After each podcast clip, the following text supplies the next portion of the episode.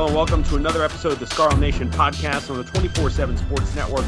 I'm Chris Tsakonas, joined by Bobby Deren. As today we're taking a little bit of a closer look at Rutgers men's basketball. Scarlet Knights coming off of a tough 68 to 60 loss at the hands of number two Purdue. Um, going to be right back at it uh, tomorrow night against Penn State at Jersey Mike's Arena. And um, looking at the schedule here, Scarlet Knights 10 and 9 overall, 2 and 6 in Big Ten play. But uh, schedule lightens up a bit. Rutgers had some tough uh, matchups to start the year. And now you've got Penn State at home and then Michigan and Maryland on the road. Three straight quad two or quad three games and a chance for Rutgers to sort of build some positive momentum after having to play two of the best teams in the conference, Bobby. Yeah, and you know, it, you gotta. You, I'm saying you gotta. You have to win these games because you look at what's been going on. Uh, you know, Rutgers isn't really standing a, a chance against the Big Ten elite. Um, so th- these games really important coming up. I mean, and, and, you really, I think, Chris, have to utilize that home field advantage or home court advantage, I should say. But I mean, Michigan down in the dumps this year. I mean, uh, you know, that's the, the, those in Penn State. I, I would say they're must-win games uh, the way things are going. Yeah, I would I would definitely agree with that. Um, NCAA tournament is pretty much out of reach at this point. I mean, looking at the resume, Rutgers would have to win something like 10 of the last 12 games of the year, and that just it doesn't seem particularly likely that that's going to happen. But if you can take, say, two or three, two of the next three games, or even potentially all three, if things really go your way, because you know Michigan, Maryland, they're both on the road, but neither team has really looked very well. In fact, uh, Michigan is, I think, one and eight uh, in the month of uh, January, and they've got Mi- Michigan State coming up before Rutgers. Um, and neither of those places, I think, are going to be highly intimidating places to play, like a Mackey Arena or or the like. So I think there's an opportunity here for Rutgers to, you know, build some positive momentum. Schedule lightens up a bit. You've got Penn State, Michigan, Maryland as the next three. Tough home game against Wisconsin, and then you've got Northwestern and uh, Minnesota uh, there's a chance to win some games and sort of work your way potentially if things break right into the NIT picture. Um, but even that is going to be difficult if Rutgers doesn't start getting more wins. Um, so that I think is going to be key. If there's a chance of Rutgers playing postseason basketball, it's going to have to come from there. Um, on a uh, positive note, though, I think we have seen, even though the result didn't go Rutgers' way, I think you saw some really encouraging signs from Rutgers in the second half. Um, you talk about the freshmen, uh, Gavin Griffiths, Michael Davis combining for 17 points, 12 of which came in the second half during that late push. Um, you know, I think the really key player down the stretch is going to be uh, Cliff Omoruyi, who, after averaging six points and six rebounds in the first uh, few games of Big Ten play in the last three, Bobby averaging 16.3 points per game, 10 rebounds per game, and he's shooting 52.5%. So a much better, a much more effective Cliff Omoruyi uh, these last three games. I think that's going to be absolutely pivotal for the Scarlet Knights if uh, they're going to build uh, some momentum heading into the month of February. It is. It is. And, you know, uh, that coming into the season, I think that was what everybody expected. You expected Cliff to have this monster year. Um, you know, you look at him last game, he struggled against Zach Edey, but, you know, that's one of the top big men. So um, he's not going to face guys like that. But I, I think you're going to have to get some offensive production from him because you're just not getting it from the backcourt like they've done in the past few years. Uh, you know, it, Rutgers is just struggling to score points. And, you know, these comebacks, they'll come back in some games, but it takes so much energy just to get back to that point that it's so tough to get over that hump and take that lead. And when you don't have those scorers, so uh, it's it's going to be a, an interesting stretch run because you, you know we're, we're, not talking. You, you mentioned in the beginning we're not talking about the NCAA tournament this year. You're talking about potential NIT. But I, I, think it's just important to finish strong, um, to put together a solid year. You're, you're going to see a, a, completely different dynamic next year with all the guys coming in. But there's still a lot to play for, you know. And, and let's let's not get away from the fact that Jersey Mike's has become a very difficult place to play. So anything can happen in those home games. Um, you know, it, it's just creates such a great environment for the team. So when you look at all the home games, there's there's a chance I think in every game because of what the what Jersey Mike's really brings and and and what you know these these guys have to come in and face and it, it's just it's just become a really tough place to play. So you know if they can utilize that home court advantage and steal a couple games on the road, you you finish in a 500 season. It's you know every team has a bit of a down year, but if you do it on a year when you really don't have the horses, um, it, it, says a lot about you know what you've done and what you've established, and, and the ability of Steve Pikiell to, to, to coach a team up who maybe isn't the most talented team he, he's had during his tenure. Well, that's the thing that I think has impressed me the most is the fact that while Rutgers lost a lot of key personnel late in the offseason, um, you know, have had some struggles, particularly on offense. The defense is still um, pretty pretty in line with what Rutgers standards have been under Steve Pikiell. Looking at the uh, Bart Torvik page for Rutgers, uh, number 10 in the country in adjusted uh, defensive efficiency uh, with a 92.8 rating, uh, number 39 in effective field goal percentage allowed. Um, you know, just a lot of defensive metrics uh, are looking really good for Rutgers, even with the personnel loss compared to last year. So I think that's very encouraging because if you have a Rutgers team that's playing tough defense and you're playing in front of a sold out Jersey Mike's Arena, which with the exception of the Indiana game, which obviously had some weather uh, considerations, um, you know, the atmosphere has not dropped off at all at Jersey Mike's Arena. Um, there's no reason to think why Rutgers can't win most of its home games. Scarlet Knights have six home games left. Penn State at home on Wednesday. Um, then they've got Wisconsin, who uh, right now is looking to be the only other ranked opponent uh, coming to Jersey Mike's Arena left on the schedule unless something changes. Um, Northwestern at home, Maryland at home, Michigan at home, and Ohio State at home. Ohio State also going through some struggles recently. So possibilities there for Rutgers to win most of uh, the remaining home games, six left. Um, and then if you're Rutgers, you've got uh, you know a couple easier matchups on the road: Michigan, Maryland, Minnesota. Um, you know, the possibilities there to maybe steal a couple of road games as well.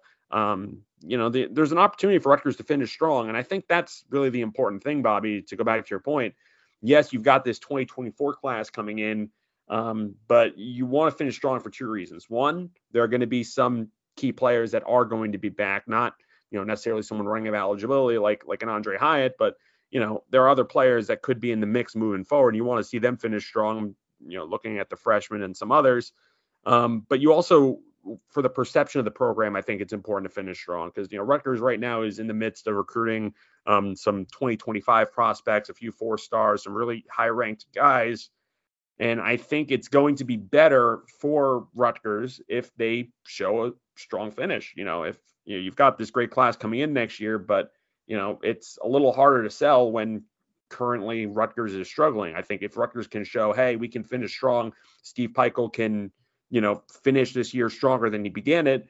You know, I think that's a good selling point to say, hey, this is a program that's going to be back to its old self and potentially reaching new heights in no time. So I think for that reason too, very important that Rutgers finishes strong. I agree, Chris. And and you know, looking forward, you mentioned you know they need Big Cliff to to turn it on and, and keep it on.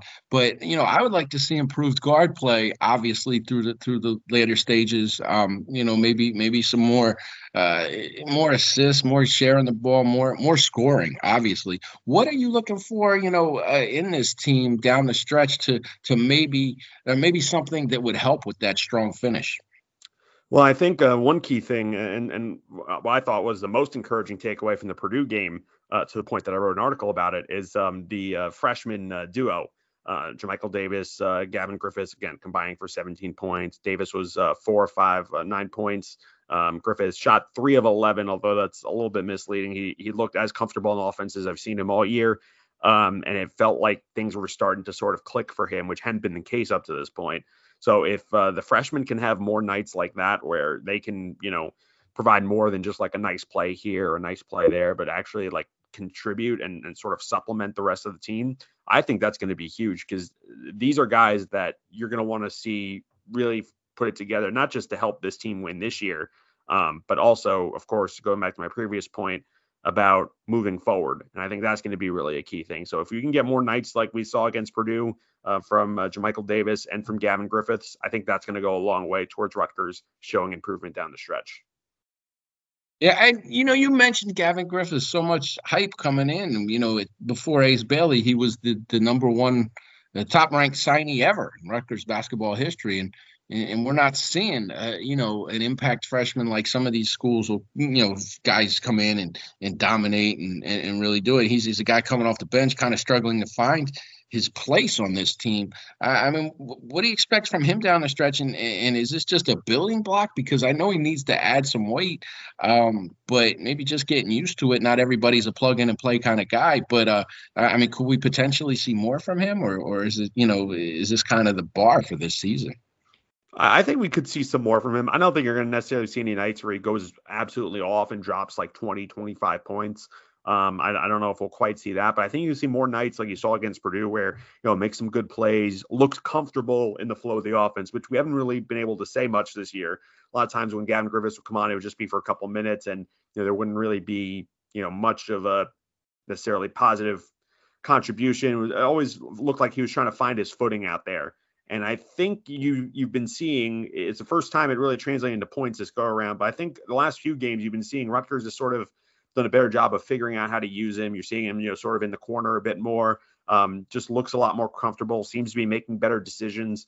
Um, so I think that's encouraging. Uh, you know, if he can show flashes like that against the number two team in the country, um, no reason why he can't do that, and maybe even a little bit more against you know the likes of a Penn State, a Michigan, a Maryland, uh, and so on. So I do think that um, there are positive building blocks uh, for him, and I think that's going to really uh, be a, a, key thing going forward. But I do think the potential is there to go back to your point uh, for him to show more. I think you know there's a reason why he was ranked as highly as he he was out of high school, and even though it may be taking him a little longer than I think some fans hoped, you know I think that's pretty encouraging for uh, Rutgers, and, and I think you're going to see more flashes from him down the stretch.